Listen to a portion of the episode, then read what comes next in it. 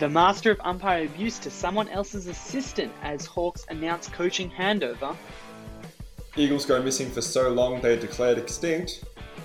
Carmichael's Hunt's ghost embodies Ben King as he kicks the winner versus the Toothless Tigers. And Melbourne beat Port and we just watched it. Will we have something interesting to say? Probably not. Hello and welcome back to AFL by Dummies. My name is Alex Henry, and joining me this week, as he does every week, it is the man who ran onto the field in the Richmond Gold Coast game, and he also embodied his best friend who also did it. It's Tom Cruiser. okay, Alex, how's it going? What a week of football. I actually have a surprise for you, Tom. Yeah. Um, I haven't told you, but I went to the Richmond Gold Coast game. Well, the Gold Coast Richmond game, as I should say, because it was Gold Coast's home fixture here in Melbourne. Yeah. And um, with uh, a friend of the show, Jacob, and we sat right next to the Gold Coast cheer squad, literally one row behind those two guys that ran onto the field. We spent the whole night watching them get drunker and drunker. They said to us early in the, I think it was about the second quarter, they're like, we're going to go at the 10th minute mark of the fourth quarter. And th- th- everyone else around us was all like, no, we don't buy it. You know, it's not going to happen. It's not going to happen. and then one of them went and uh, threw up in the toilets during three quarter time, came back in the last quarter, sculled a drink, and then his mate was like, Oh, are we going to go? And he kind of looked at him for a second blankly and then went, Yeah. And they went. and it oh my was god. it was one of the most brilliant and stupid things I've ever seen at the same time. Um, I can confirm, I saw his phone case. This is an exclusive for you. The man has a wife and family, so um, it'll be it'll be interesting to see how he explains the ten ten thousand dollar fine to them. Incredible. Incredible. so good. All right, Tom. A point of observation from you to get us underway this week. So uh, we'll go early with the you know post game chat. We're doing this at our usual time of just after the Melbourne Port game, Yeah, and so my point of observation is that I think Melbourne are the real deal, and I think you know Melbourne are good. Like I think people forgot that over the last three weeks, and I I would put them in a top two with uh with uh, Port uh, with uh, Western Bulldogs at the moment. Um, and I think the top four does reflect the seedings currently. Um, and that would be my point of observation. How did you feel about t- tonight's game? Um, I think, I think people said there was more on the line for Port, but I disagreed. I think I think we all kind of knew this is where Port were at. They tried to kind of insist to us that they were a top four team at times, but I think we all knew they're one of those bona fide fifth place sides, you know, where they're, they're comfortably better than the rest, but they Mm. are they're just, just not quite good enough. They've got a few too many Yeah. holes. Summed up for me at the stroke of three quarter time when Mitch Georgiadis coming out in the lead and uh, Charlie Dixon hit him and he had the out. opportunity to take the mark, go back and put them within, I think it was 15 or 16 points, three quarter time, give him real momentum to go into three quarter time and he dropped the ball. That's Port Yeah. Adelaide. They're just, they're nearly there, not quite. Um, Yeah, they're they're a very good fifth place team. I think in other Yes. seasons they, they would be higher than fifth. It probably a third or fourth we've got team. Yeah. Yeah Um, we've got uh, quite a few high quality sides this season. And for Melbourne, I think this was much more important for them, and it was it was a necessary win. They, they had to do this to to kind of reinvest the faith um, that has Mm. come from the fans. Um, Yeah. Because you know, over the last six weeks before this game, they were three and three, and that's what ordinary teams do. You know, and you're allowed to have a bad patch, but they couldn't let it overwhelm them. They couldn't let it become their season as they slump down to third or fourth. And they have a tough run home from here, which who knows, Tom, one of us may get to later. But this was a this was a necessary win for them, and they got the job done. Yeah, yeah. Alex, what was your point of observation for this week? Um, okay, so there's been a lot of hype over the last few weeks over Jarryd Lyons, who I think has become a very good footballer, and people finally starting to recognise that he is now probably one of the top 10 midfielders in the competition with how well he's playing. Um, and this week, over after Touk Miller's incredible performance against Richmond, people starting to acknowledge how ridiculous of a season he's had, and how he probably is um, with his defensive work rate worthy of being in the All Australian side uh, on the bench, if not potentially starting in the side. So I thought I would give a little bit of love to some of the out of state folks um, that don't get the same attention as they probably deserve in the Melbourne media. Um, so uh, just a couple. We've already covered Lyons and Miller from the two Queensland sides. From the two Sydney mm-hmm. sides, Callum Mills has become a seriously good player. Has had a ridiculous season, um, and probably is worthy of being in contention for that All Australian squad, if not team. And he's not getting a lot of hype. I think he deserves to. Um, Lachie Whitfield from the Giants has, if anybody has watched him in the last like month and a half since he's come back from his injury, he has been I genuinely think probably over the last six weeks, probably the th- second or third best player in the competition, behind maybe only Bontempelli and maybe Petrarca. Uh, that's how well Lachie Whitfield's playing. His two way running is ridiculous. He's just so much fitter than every other player on the field. Like he's a whole other level above, and he's playing with the likes of Kelly, who is an incredibly fit player already, and several others. Um, Port Adelaide, one that I think had a strong game tonight, and he's gone to another level this season. Willem Drew gets no plaudits outside of Port Adelaide, who they're starting to recognise how good of a player he is. He's become a key cog in that Port Adelaide side. We give Port Adelaide a bit for not having the strongest midfield in the world, but their midfield is still better than almost every other team in the competitions apart from the top few. And one of the reasons for that is Willem Drew's had an excellent season as that strong, tough um, type, they get they have an incredibly high clearance win percentage when he's in the middle. Um, quickly wrap it up. Ben Keays for Adelaide. The man got delisted from Brisbane a couple of years ago, and now he's walked in. He's averaging high twenties disposals, good clearance numbers, good contested possessions numbers, and has really become Adelaide's, um, if not at a bare minimum, their third best midfielder behind uh, Sloane and Laird. I'd say at least for this season, he's he's playing better than Sloane. Sloane's been injured a bit, and has has definitely been their second best midfielder for this season. So great season for him. Finally, wrap it up. The two uh, Perth boys I'm going to go with Tom Barrass, who is one of the best key defenders in the competition, and I don't think he's ever really got a run in for the All Australian squad mentions because McGovern always dominates over in Perth, but he's an exceptionally good 1v1 defender. And one I've always loved but never gets the press, Matt Taberner at Fremantle. I think at most of the Melbourne teams would probably, or at least most of the successful teams, will be dominating as a key forward. He's such a strong mark, such an exceptionally good kick. But because he's out of the press, he probably doesn't get the level of praise he deserves. Anyway, point of observation eight names that I think deserve more credit. Hopefully, they can start to get some. Yeah, yeah, definitely, definitely. Uh, giving some love to those interstate uh, guns.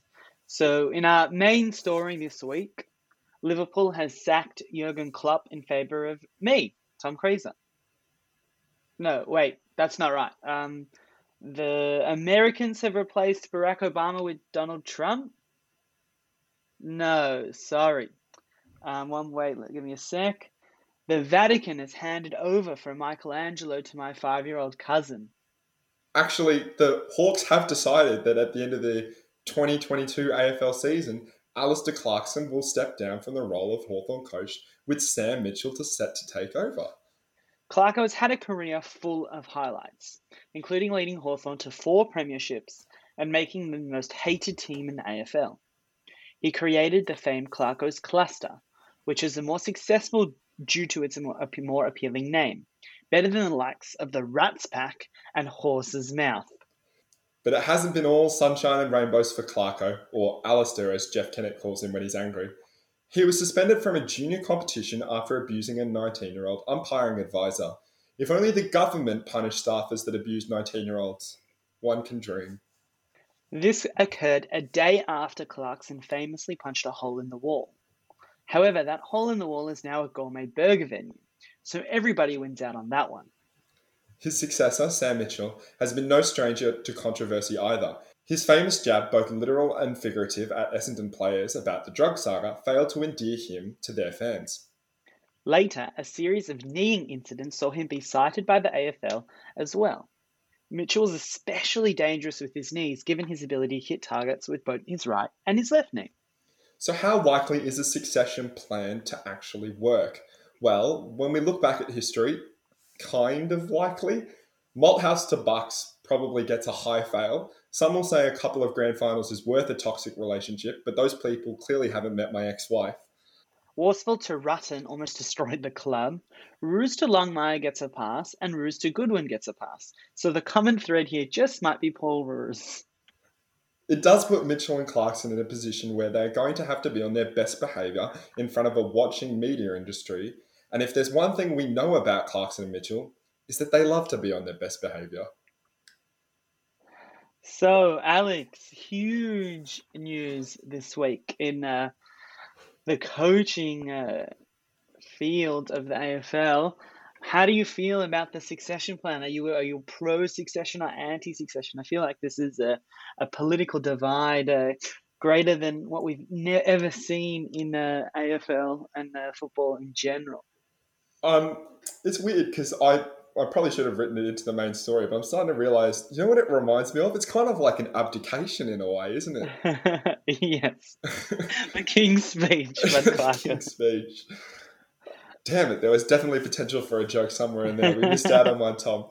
Um, I'm I'm very much torn on this. I don't know where you're at, but I I'm very torn. Part of me says that this is exactly how you're supposed to do it you take a coach who's been incredibly successful for an extended period and you find somebody who's brilliant, youthful, going to bring a new energy to the side. Um, when you have a situation where this old coach is maybe starting to feel a bit bogged down, isn't really at his best anymore. Um, and you know both sides are looking for a, fresh experience. So part of me says that's new, that's great, that's the best way to do it. And then the other yeah. half of me says I hate that they did it under pressure. If if they got to the end of next year and I think this decision had come, I think I'd probably feel a lot more comfortable about it because it would have felt a lot more final. Like this was the end of the road. We're going to make make this decision for the best of both parties. What I really like just bothers me, and I know that they didn't have a choice in a way that because hmm. Collingwood forced their hand, they're going to be put on under so much pressure we've got a year and a half of just constant media jabs at them, just going at them, chipping away at the relationship between them over and over and over again. And on paper, Worsfold to Rutten should have worked very cleanly. And we're seeing now that it probably did work reasonably well, but they just got smashed in the media week after week. And I'm not sure that putting your putting your new coach in a position like this and your retiring coach in a position like this is beneficial. So, Tom, I'm standing very much on the fence, not sure in which direction to jump. That's where I'm at. What about you? Yeah, I don't think I think I watch too much uh, non-Australian sport because I'm clearly anti getting rid of a champion. I just think this would be the only sport in the world that a club would say, nah, the greatest successful coach of the modern era, bye. Um, it, it, can, can, I look? I, I understand what you're saying. I think we're a bit harsh in Australia, but can I rebut that with? Um, we talked about Jurgen Klopp in the main story. For any Premier League fans out there, Leicester City, one of the smaller clubs in the country, won a title under uh, manager mm, Claudio mm, Ranieri, yeah. and they sacked him. Um, what was it? 18 months season later. and a half later, yeah. 18 months 18 later. months later. They didn't yeah. push they didn't like ask him to leave politely or create a transition period. No, they sacked him. And it's it's worked out really well for them. Their new manager has been incredibly successful and has turned what looked like might be a brief period of glory before they return back to the bottom into a sustained period of excellence. Yeah, yeah, but they fired him because uh, he was uh, failing as a coach. Clarko was certainly not failing as a coach. That was the mm. other thing. That's a really interesting that... argument to get into, isn't it? Because the rebuild hasn't come anywhere near fast enough. It's taken him like at least a couple years behind. I would so, argue that's a failing as a coach, wouldn't you? Yeah, so that's the only thing is that he off field his uh, decisions in the list management has been unsuccessful. But the, his ability to, to turn the list that he has into the performances on the pitch, he's a pass. Like Yes, that. yes. I don't think anyone could have done what he's done given the list that he's had. Um, and so that's that's the other thing is that um, he is such a good game day coach and such a such a champion of the game that uh, I just see it come back to bite them in in a couple years or two. But um, it had to be done because if they wanted Sam Mitchell, this is the only way to get him. So I do understand that, but I don't know, getting rid of a champion like that, it just doesn't it it I can envision something bad happening to them. Um, and that's probably because I assume Clarko will continue coaching at another club after his contract ends next year or even before. Yeah, he might take a year out or something. Um, but I, I don't think this is the last we'll have seen of Alastair Clarkson coaching in the AFL. Definitely not. I'm, I'm going to force you to make a call, Tom, which is very hypocritical of me because of how much time I spent on the fence in that in that analysis. If it was you, if you were Jeff Kennett and the board, would you have made this decision, or would you have said, "Sam, you can leave if you're really desperate to. We're not going to fire a coach like this." Uh, I don't know. The honest, I didn't put in the effort into you know grooming um, Sam Mitchell into be you know the next Hawthorn coach, Yeah, right? So I don't understand. But to me, I would say I would pay Clarko for as long as he wants to be there because he is the best coach, right? Yeah. And that's my view of it. And I think I would keep him until he doesn't want to be there. The issue would be the issue has always been that because the rebuild was delayed, then it's it's probably what another three three four seasons before they're competing again.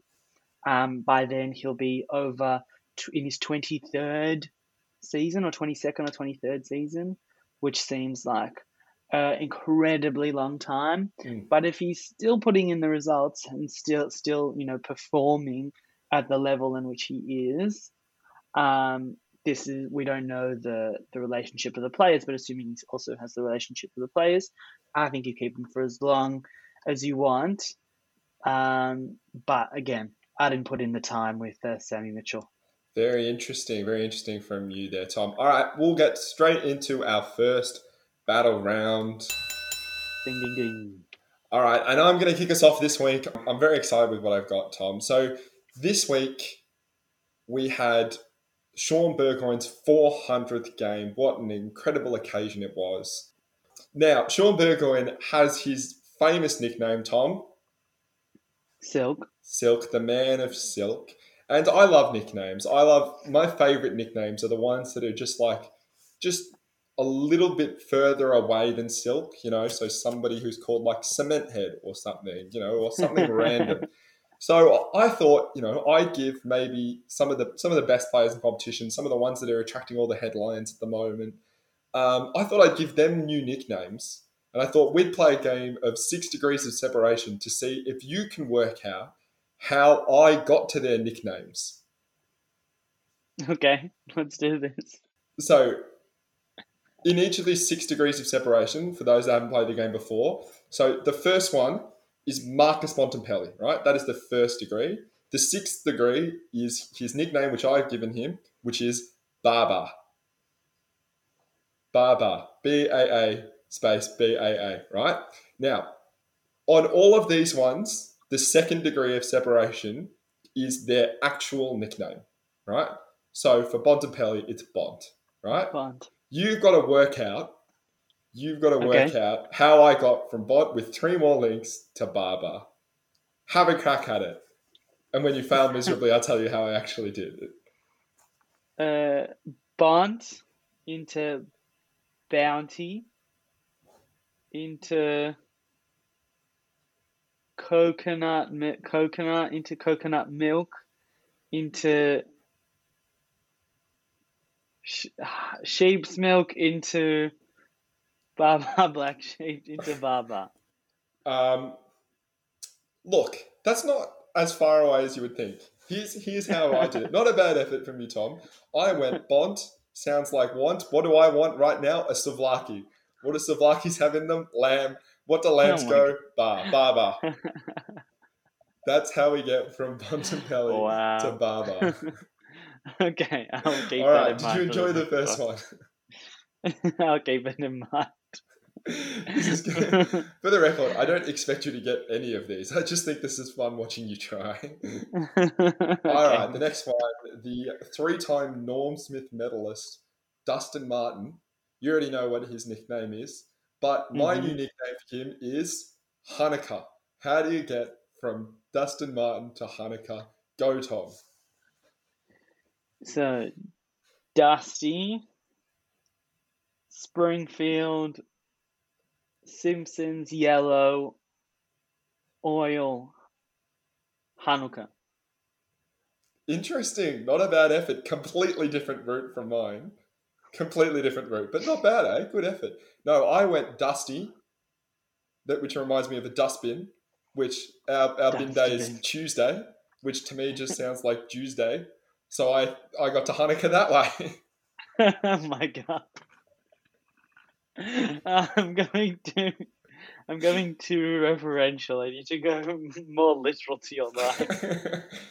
the, the whole point of this is that it's not supposed to be, wow, that is the most accurate, definitely should have gone with that link. It's supposed to be what literally came into my head when I did it. Alright, let's go next one. All right, he kicked three and had 33 tonight, Tom. Christian Petrarca. What's his nickname? Tracks. Tracks, you're correct. All right, you got to get to his new nickname, which is Toy Boy. Toy boy. Toy Boy. Tracks. Train. Thomas the Tank Engine. Or Tonka, Thomas the Tank Engine. Tray. Uh, toy. Toy boy. Tom, you're a genius! I can't believe it, you did it! I feel like that one was the easiest, is- but I'm taking that as a win. That is literally exactly it. That is what I have written down. Incredible. You are a genius. We think alike. Don't try and tell us. That is brilliant. You are a master. Christian Petrarca, Trax is his nickname. Trax, what goes on tracks? Train. Who's the most famous train? Tom's the Tank Engine. Tom's the Tank Engine is a toy. He's a toy boy. Toy boy. Brilliant. Well done to you, Tom. I'm very proud. Thank you. Thank All you. right, we've got two to go. I don't I don't think they'll be as easy maybe as these ones, but we'll see. We'll see how you go. All right, you ready for the next one? Here's here's a favorite. Yeah. Um, he's been amazing this season. He's the Saints captain and best player, Jack Steele. Mm-hmm. Now, right, um, I'll go with his nickname, which I, I call him by. I'm not sure, maybe everyone calls him by, but he goes by the Man of Steel. Okay. Um, and and you've got to get to his new nickname, which maybe isn't quite as flattering as the Man of Steel. One pump. All right. Man of Steel. Superman. And then it's surely Soldier Boy. Then ah, no, but then you're going back to to okay, so yeah, Superman, Soldier Boy, uh, Kendrick Lamar, One Pump. I don't know. does does Kendrick Lamar have a song called One Pump or something that I'm missing? No, he's got lyrics about One Pump, but Oh, okay. I don't think it's that. I don't No, think it, it would is know it is not that. Believe it or not, after the incident that we had earlier in the season of me not getting your reference, I did not go down the Soldier Boy and Kendrick Lamar route. No, I wouldn't have thought so. You were right initially. We went Jack Steele, the Man of Steel, Superman. But I Yeah. thought, Tom, what is Superman? Nothing but a man made out of soup. What soup? Pumpkin soup. One pump. That's gross on so many levels. uh, I want a comic book where it's Superman, but it's just a bowl of soup. But it's got all the superpowers. no, no, no. It's it's not it's not just a bowl of soup. Like it's a man, but it's like instead of it being a person, it's like a see-through surface, and through the surface you just see soup sloshing around inside of him. Yeah, Marvel but it's like there's like Silver Surfer and he like talks and has powers and everything. Marvel, DC, call us up. I got ideas, folks. I got ideas. all right, all right. The last one, Lance Franklin himself, who goes by the nickname Tom Buddy. Buddy. Buddy, of course. Now, except I've given him a new nickname, one that I'm not sure is entirely accurate. Not sure is entirely accurate. Virgin. All right. Can you get from Lance Franklin to Virgin, Tom? What do you got? So, Buddy, Airbud. Uh, Airbud is flying, flying, plane, plane, virgin. That's not a bad route, to be honest. I think I think that's a pretty bad shout. It is not my route though. I went with Buddy, Buddy Holly, and then Ah, Holly Christmas, Christmas Mary, Virgin Mary, nice. Virgin Buddy though in this in this case. That one's good. Didn't, don't mind that one. I, I did think that I did think no, I'm not going to say that. That would be too harsh.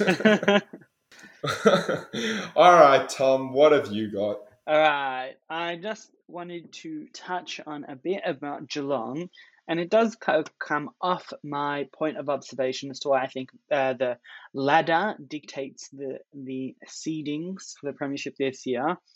Um, and it does come back to Geelong, who's despite having you know the incredible attack with Hawkins, Cameron, who's out but has been playing incredibly well up until last week, and Gary Rohan, who is now looking like a uh, all star number three forward.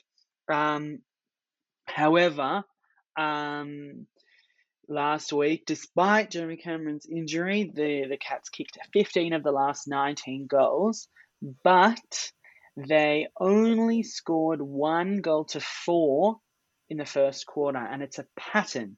Um, if you can, if uh, if you know, then it was the tenth occasion in their first fifteen games this season where they failed to surpass even just a couple of first quarter goals.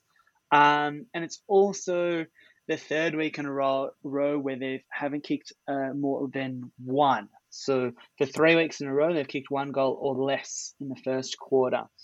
Um, now they're lucky, you know, their ladder position is pretty high, but um, again, in that because the the top five is so condensed, um, the difference between first and fifth is uh, in talent wise isn't really uh, that apparent as it is in other seasons. So um, their first quarter, you know, sleep ins, as the article says, um, could uh, get them in trouble later on, particularly um, as we close towards September.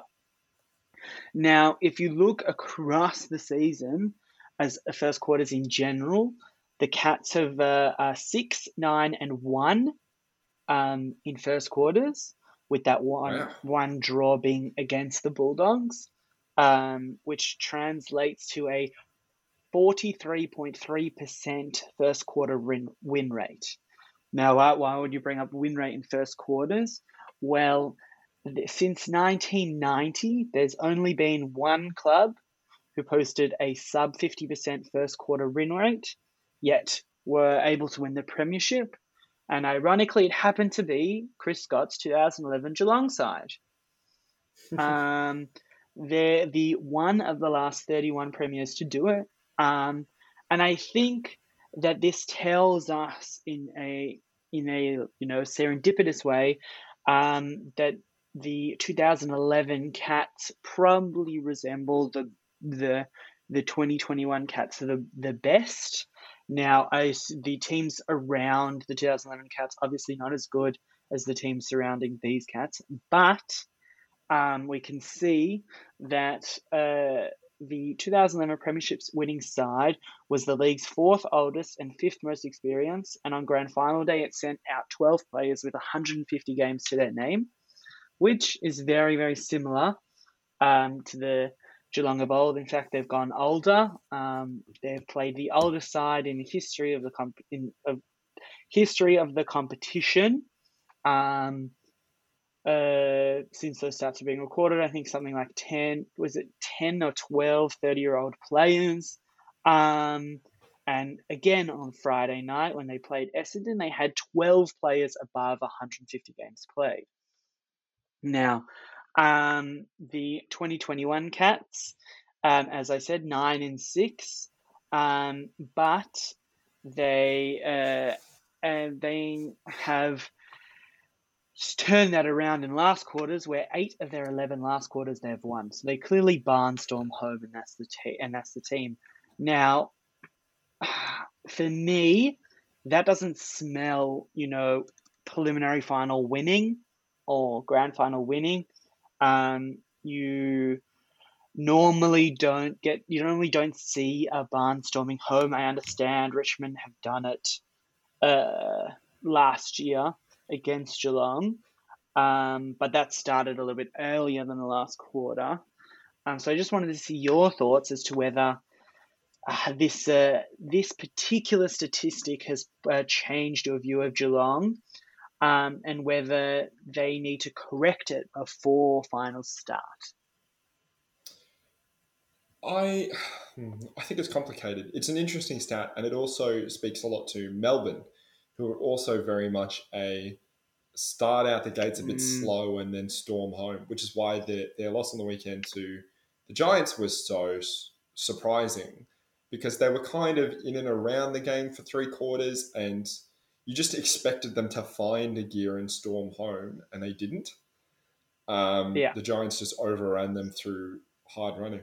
Um, I think it's both a positive and a negative, and I think internally you would be framing the positive, but acknowledging the negative is something to work on. So for me, the positive is that if you're a side that starts badly and ends well, like both of these sides, it means you've got other gears to go to. It means you've got enough talent, enough experience that when things start to go badly, you know how to turn it around. Yeah. That's a great positive. That's something you absolutely want to have on your side come the end of the season. It also says that you're a very fit side, that you're good at finishing out games well. That's really important. I'd probably rather be that than a side like the Western Bulldogs, which tends to start very strong um, and then fade out.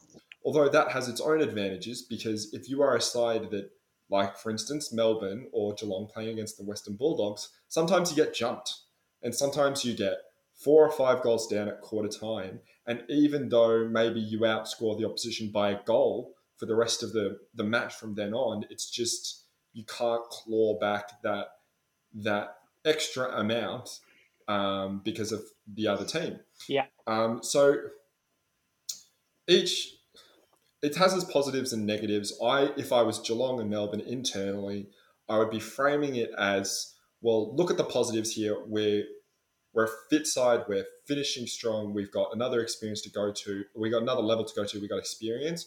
All we need to do is make sure that we're ready to go at the start, um, and we're going to be a team that's good enough to win a premiership. That's how I'd be phrasing it. Yeah, yeah. The they are the, probably the two fittest teams in the competition particularly Melbourne is definitely the fittest team in the competition. Um, mm. And the Bulldogs very fit in their own way. Yeah, there there's a different different style, um, mm. but at least they know, I guess, that they can, uh, you know, an 18 point lead doesn't seem like a lot to them if they know that they can, no. you know, come home strong in the second half or last quarter. Um, but yeah, that, I just saw that yeah today or the other day, um, and it really yeah it it, it just uh, pricked my ear, and I wanted to to see your thoughts. So that's Geelong. Um, maybe we'll see a change. I would love to see how it how their forward line functions without Jeremy Cameron for the rest of the home and away season, because um, it might make a big impact on where they finish in finals. Um, but I think if they work on just getting a strong first quarter I think the absence of Jezza uh, might not be as strong. Absolutely. Very nice from you, Tom. In other off field news, Steve, well, we'll see if this works. Hocking has left his role as the AFL football operations boss to be the CEO of Geelong. Now, while the headline, White Man with Cushy Inner City Job moves back to his hometown and starts another cushy job, is hardly newsworthy, at AFL by Dummies, headquarters, we have scooped a real treat for you today. We have got a recording of Hocking's resignation to head of the Knights of the Oval Table, Gil Wrong Leather McLachlan. Uh, hi, Gil. Oh, um, hi, Lord Gillian. Hmm. Yes, Steve, what is it? Well, it seems that the um, position of CEO at Geelong, uh, my hometown, has uh, opened up. Ah, yes, Geelong. The insignificant speck just outside of Melbourne. Give Lord Christopher my regards. His brother is doing an adequate job in the Victorian sector. Uh, I, I will, sir. Um, it's just that you know, I'm, go- I'm going to be the CEO of Geelong. Um, I've, I've come here to, to give you my resignation. Ah, you're resigning from your assignment? Uh, y- yes, sir.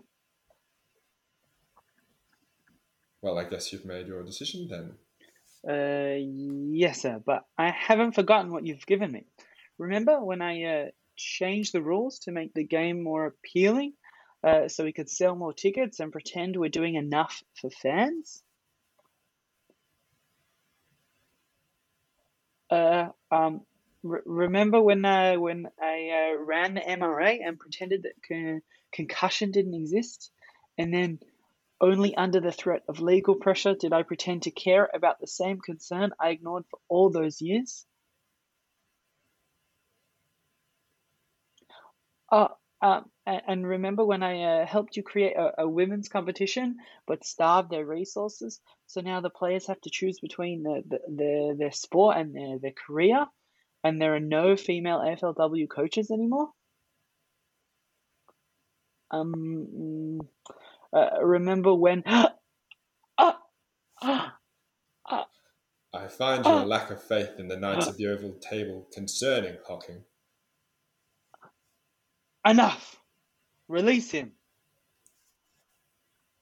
As you wish.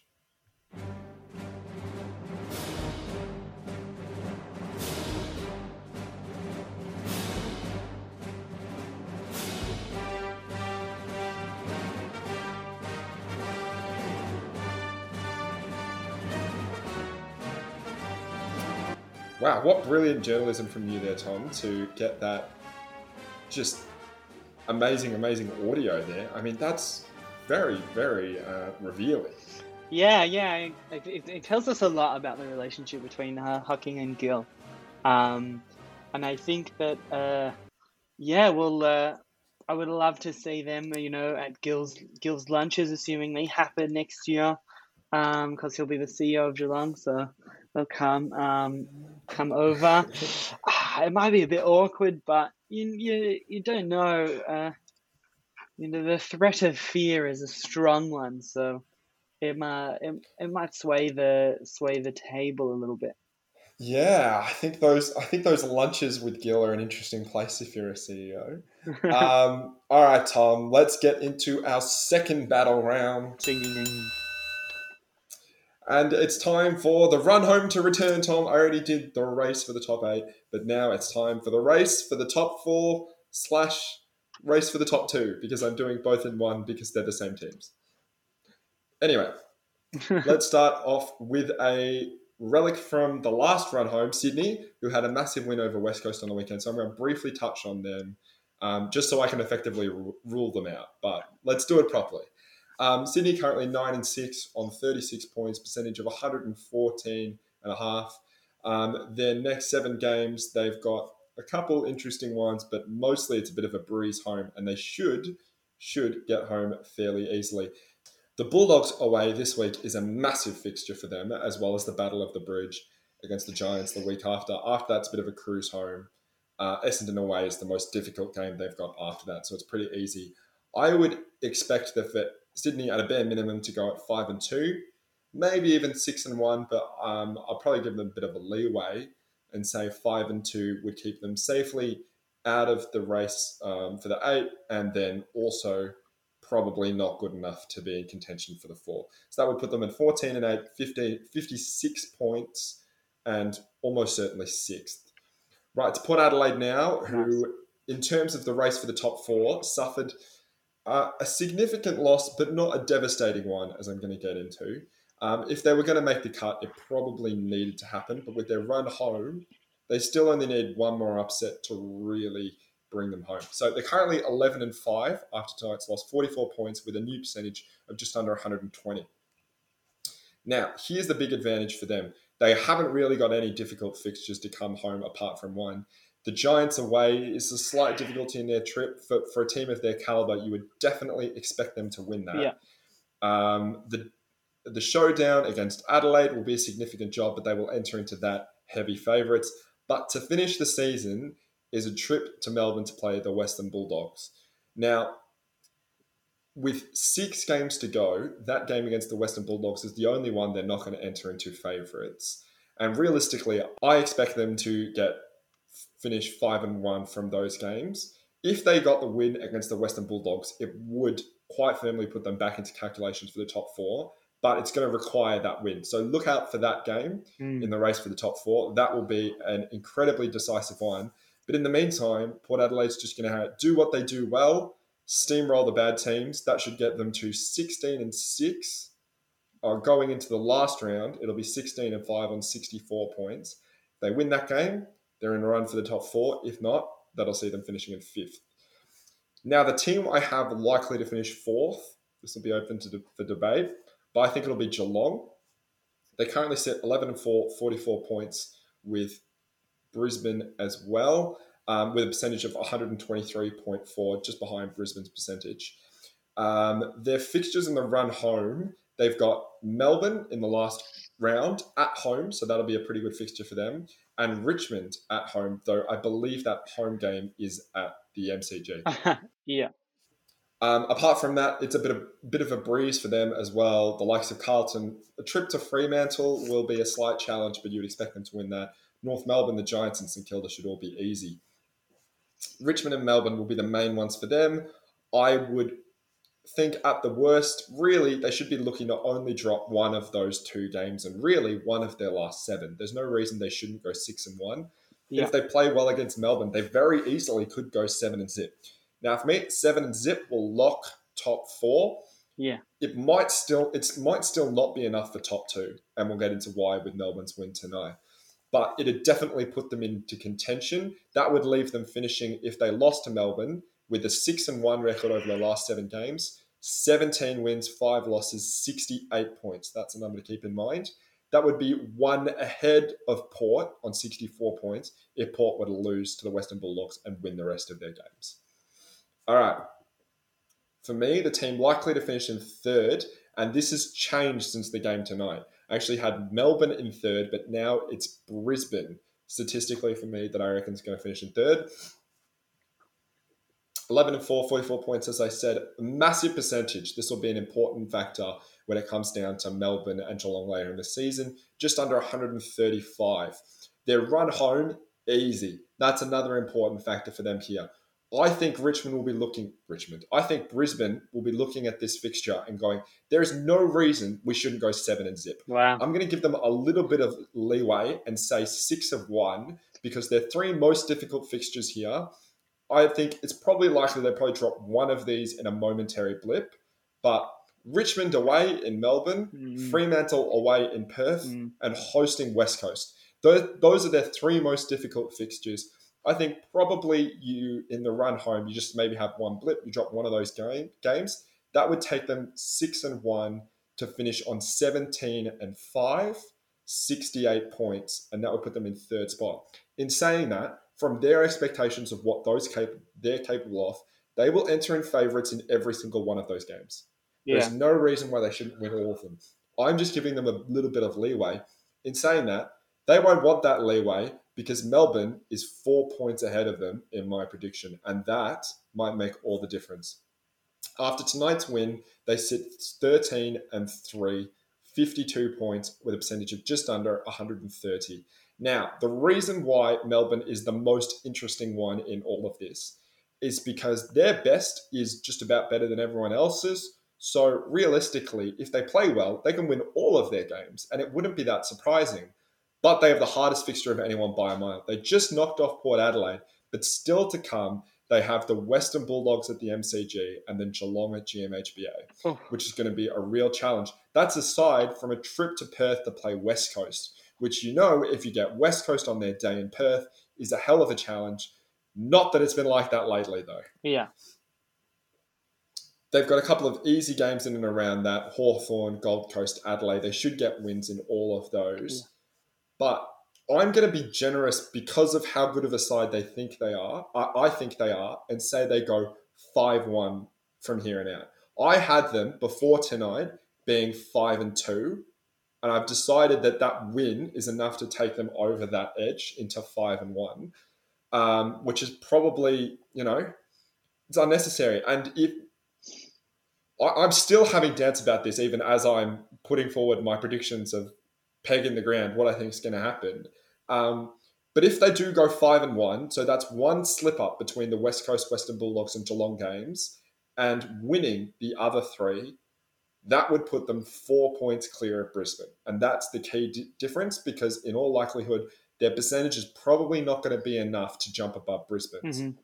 So they're needing Brisbane to drop a game and they're needing to keep themselves to only one loss from those three games to finish four points clear. Yeah. That's the route home for Melbourne. That's what the fans should be looking for. Finally, the Bulldogs. Now, obviously, we know they play Melbourne. That's going to be a hell of a fixture. They're currently 12 and 3, so a win behind Melbourne on 48 points. But with their fixtures in the run home, they should feel pretty good. A percentage of 147.6 is over 12, just under 12, uh, sorry, uh, uh, just just under 13 above the next best team. Yeah. So if push comes to shove, that's going to make a massive difference for them. Now, a home game against Sydney this week, they will enter in favourites, and for good reason. You would expect them to win that game, but that by no means will be easy. Um, a- trip across the road to Melbourne to uh, to the MCG to play Melbourne will be a the big challenge for them. That'll be the one in which they're likely to potentially drop a game. And then fine in the final round of the season, as we said earlier, they host Port Adelaide in what will be a late push for Port Adelaide in a massive game for them. But for the Western Bulldogs, depending on where things are at with wins and percentage, might not actually make much of a difference. They might be safe in first anyway, or at least probably safe in the top two, depending on they get results against a couple of the rough teams they play against. Gold Coast, Adelaide, Essendon, and Hawthorn. No serious worries there. Now, based on that, you probably give them the benefit of the doubt to if they lost to Melbourne, they should be good enough to beat Sydney or Port Adelaide. Or if they beat Melbourne, you, then you'd give them enough to say they drop one of those games. Six and one seems pretty safe for them. That would take them to 18 and four, 72 points, so the same points as Melbourne, but head on percentage Yeah. should be enough for top spot. That's where I'm thinking. In saying that, in particular for me, Melbourne and Brisbane are they going to be the two positions come the end of the season where I just it's going to come down to form. It's going to come down to those decisive games. Melbourne playing the Western Bulldogs and Geelong and West Coast. Brisbane seeing if they can go through unbeaten. If they go through unbeaten, Melbourne's going to need to go through unbeaten to stay ahead of them. And that's going to be a hell of a challenge. Yeah, yeah. I've and the other thing was that I I don't think Bevo was the type of coach to like rest half his team, you know, for that No. for that Port game. So that doesn't help Port um, or Melbourne. No, I, I don't think so either. So you know he'll they'll be fighting every every tooth and nail, which will make that that last round all the more important. I don't think there's been a season like this where the top four is so up for grabs. Um, Yeah. uh, or the top five really is up for grabs, um, which I'm thoroughly enjoying, um, and they're all really, really good quality. So cannot wait. An excellent analysis from you, Alex. Yeah, I think in particular, um, uh, so I was I was talking to Jacob at the Richmond West uh, Gold Coast game. We were talking about um, because he's a Bulldogs fan, the position from which teams win premierships. It's been Mm, documented a few times this year that of the last twenty seasons, yeah, first. only five times has the team that finished uh, first won the premiership. Um, that doesn't sound that good, you know, only one in four times. But when you compare it to the rest of the numbers, well, Western Bulldogs won from seventh, the only. and Yeah.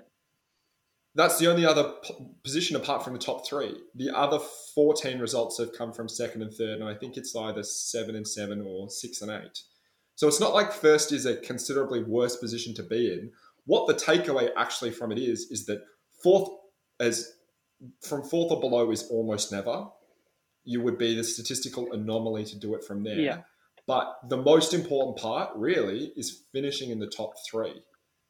The top three, and in particular, if you can get to the top two, you're at least a 50 50 chance of winning it statistically. Yeah. Um, so that home prelim final is going to be a massive advantage, in particular for Melbourne and Brisbane. If Bris- Brisbane is the team in all of this, because the Bulldogs, Melbourne, and Geelong, you would think it's highly likely are all going to be playing their finals from the MCG, so it doesn't make too much of a difference for them.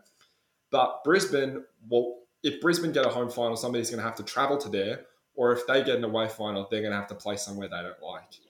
Um, the Yeah. one thing I would like to caveat all of this with, the entire piece of analysis with, is that we've seen that at a moment's notice, teams can be thrown out of position due to COVID and be playing their games in different locations. And that should be kept in mind.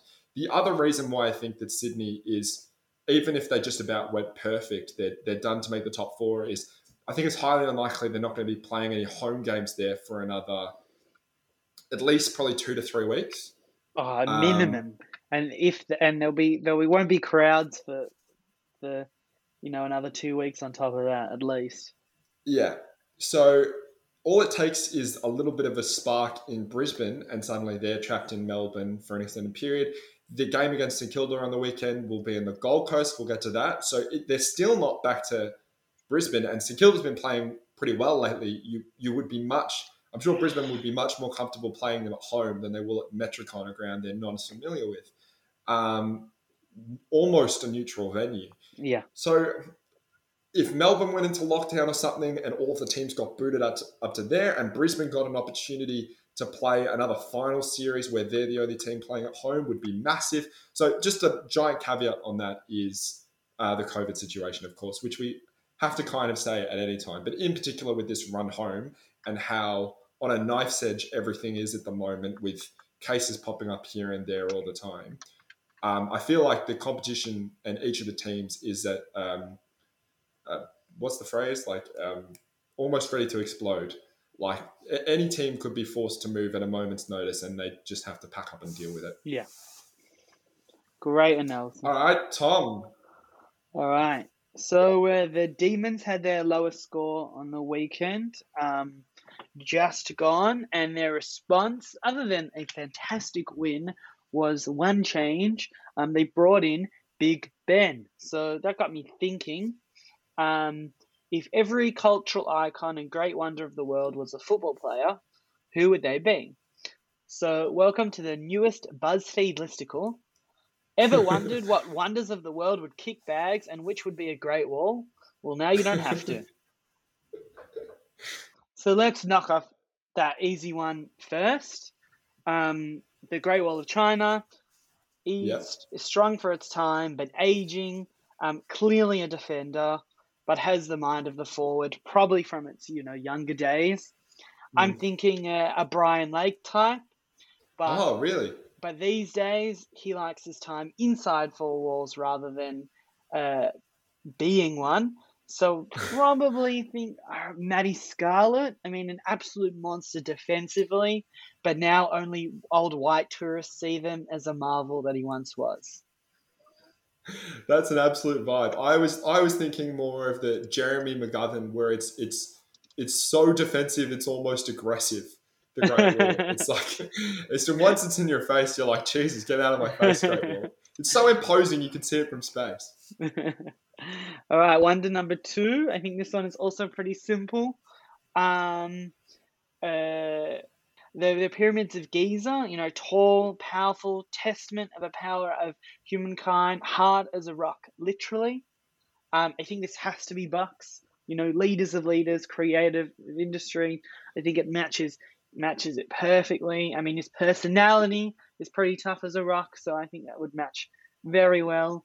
Um, do you have any idea, any other ideas of the pyramids of Giza, Alex? Um, I was thinking Um,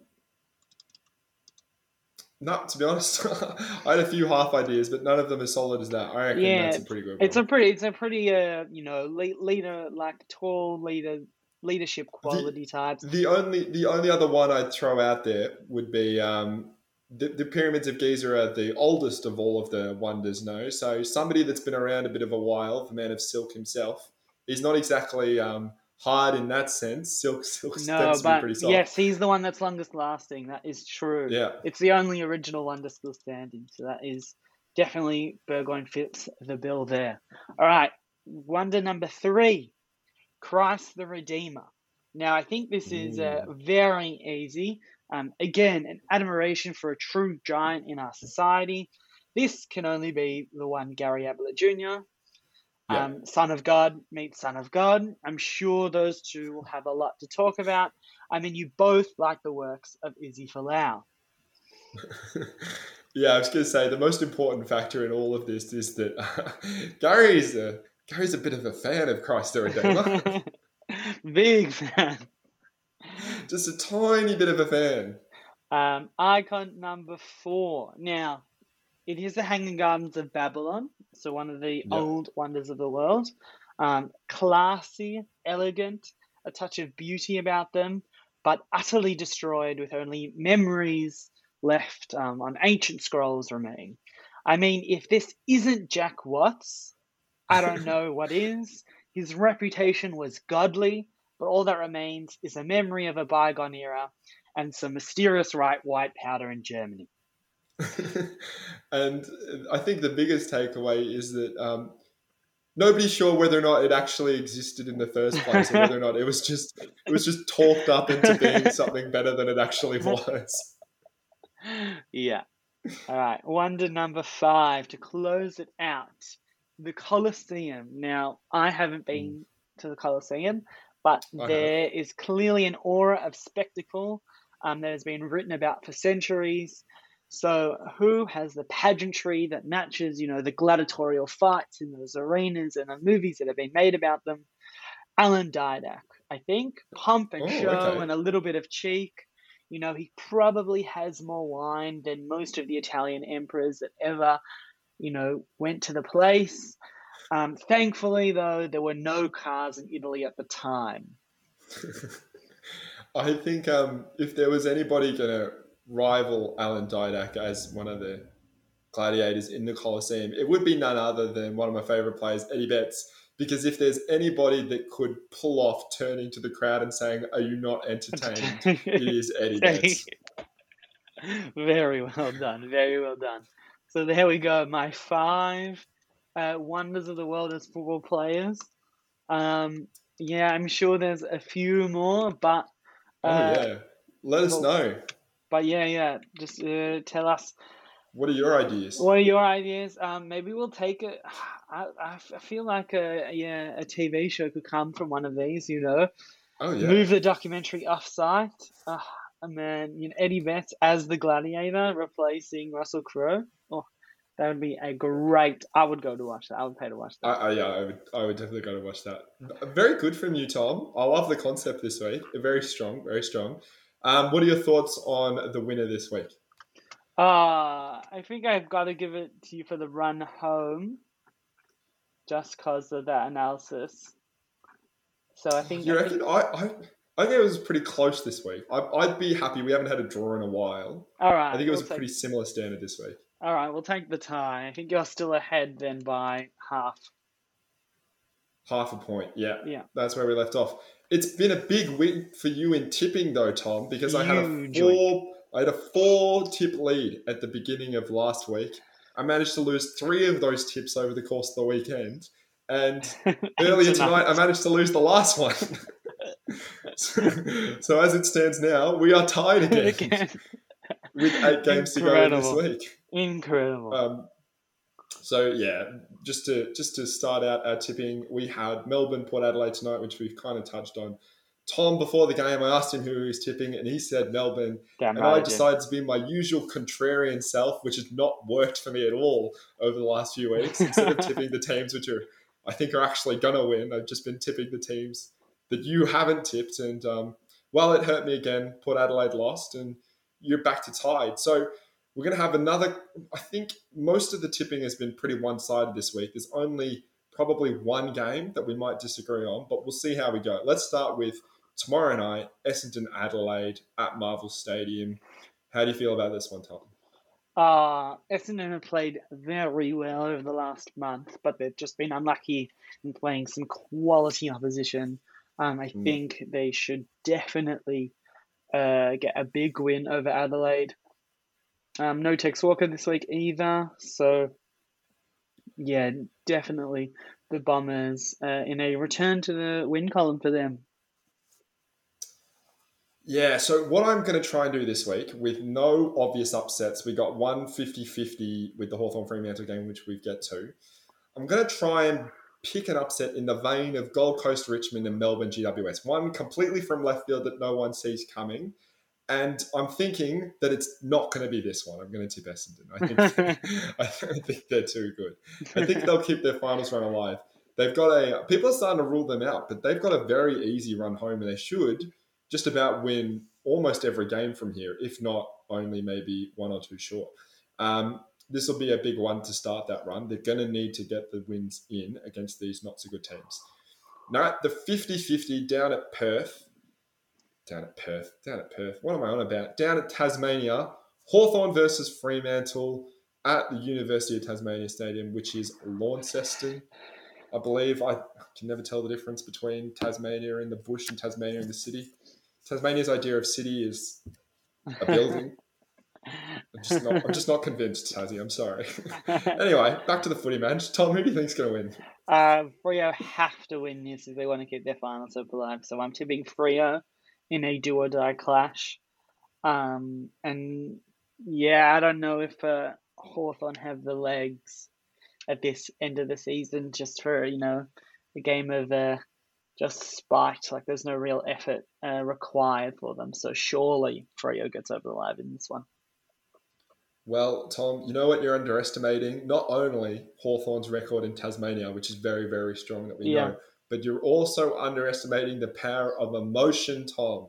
What do we know about emotion? Bucks' last game, Collingwood defeat Melbourne.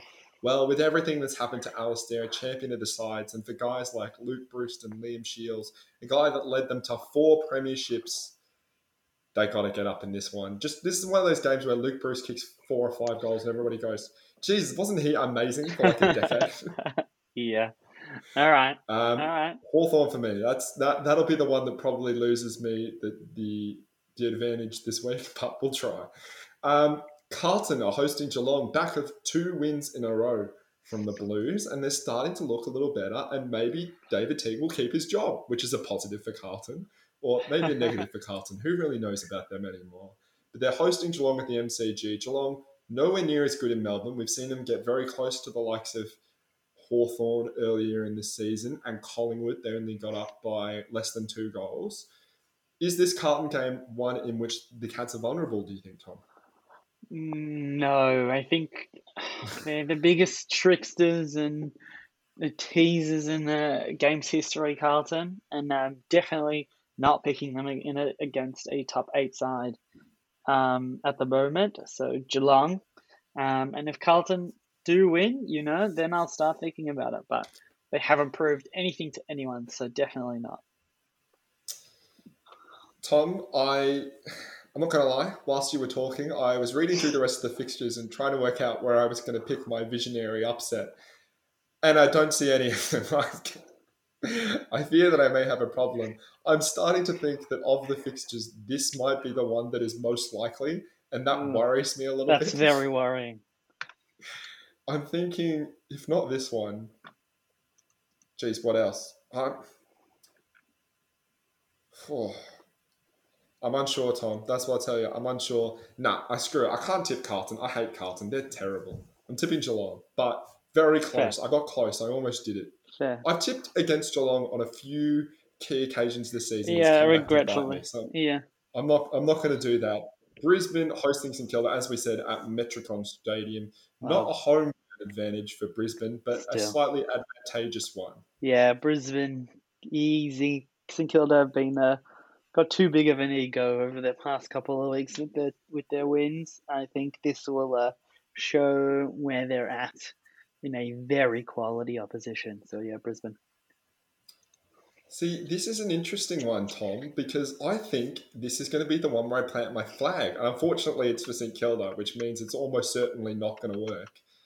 But we do know that St Kilda's record with a fully fit Marshall and Ryder this season is, I think, four wins, one loss, or something like that. Maybe six wins, two losses, something in that ballpark. Yeah. Very positive, is my point.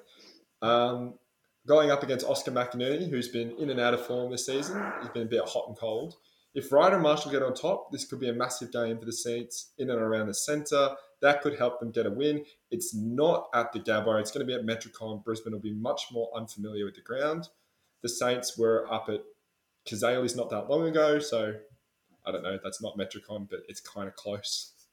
I'm trying to be hopeful, Tom. I'm trying to be hopeful. Um, the Saints for me, because there's got to be a random upset somewhere. And I'm struggling to work out where it will be. So I think it's that one. On Sunday, the Giants are hosting Gold Coast. Could you pick an upset here, Tom? Out in Ballarat, neither of these teams on a home deck, and the Suns, for the first time this season, looked like a good football team. Yeah, still GWS. They have to keep winning, keep moving along, trying to get into uh, keep that eighth position. So GWS for me. Um, hopefully it's just competitive, but yeah, uh, should be an easy easy game for them. I have a deep set fear that you're not going to pick any upsets this week. You're just going to back favourites, and I, I, I fear for, I fear for my tipping, Tom. I fear for my tipping. the Western Bulldogs are hosting Sydney. I know this is it. This is the one. You're going to back in your boys to get a crucial win on the way to a top four spot, aren't you, Tom? Yeah, I'm gonna tip Sydney. Um, one upset, and this will be my upset. I was teeing you up for the moment where I was going to be like, Tom, you're definitely going to tip Sydney, right? And you're like, I'm going to tip the Bulldogs. And it was going to be very funny. But no, you're actually going to tip Sydney. Nah, I want them to win. They're gonna win. Let's do it. Sydney. for me. Wow. Massive call. Okay, that's good. That gives us three points of difference and a, and a genuine upset each. This is this will be good. I'll be tipping the Bulldogs as well because I think at the moment for me right now they're the best team in the competition. Their footy is the best. So it'll be a great game at Marvel on Sunday. Um, should be an epic. All right, the final game for Sunday, not for the round though. Richmond hosting Collingwood at the MCG. Richmond, well, they're playing the worst footy we've seen in five years, and Collingwood, they're playing the worst footy we've seen in three weeks. So it's it's it's tough, you know. Where these teams at, Tom? um, yeah, it's pretty uh, dire consequence, dire, dire situation for the Pies. Um, yeah, I think I think Richmond will have to bounce back at some point. So uh, Richmond will win this game. Yeah, Richmond are an interesting one for me because they're if we follow their downhill slide, they lost to the Saints, then they played Gold Coast, who were worse than the Saints, and lost to them. And so, in theory, Collingwood, who's probably a similar level team to Gold Coast, if not slightly better, would be not good enough for Richmond to beat. But I have to believe, I have to believe that this is their turning point. This is the game where they stamp their foot and say, no more. And if you listen to Jack Riewoldt's interview on 360 this week, he sounded like they will be coming out with a vengeance this week. So I'll be tipping Richmond as well.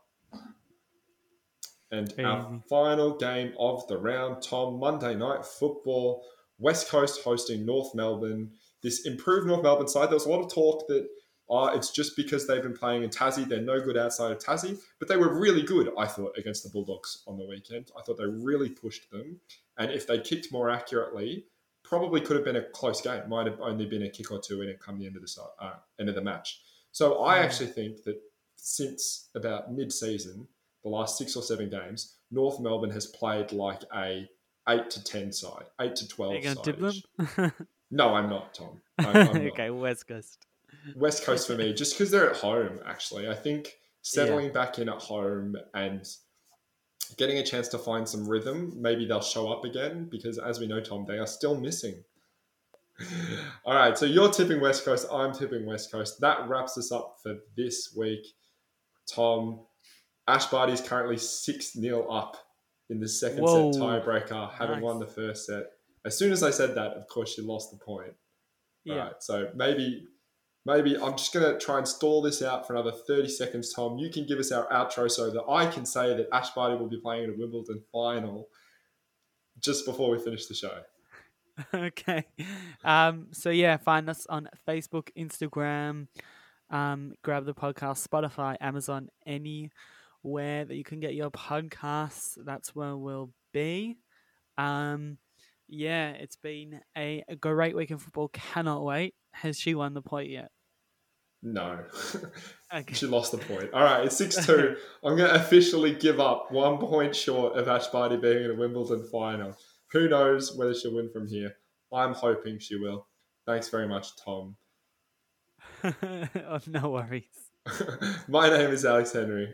I'm Dom Grazer. We'll see you next week.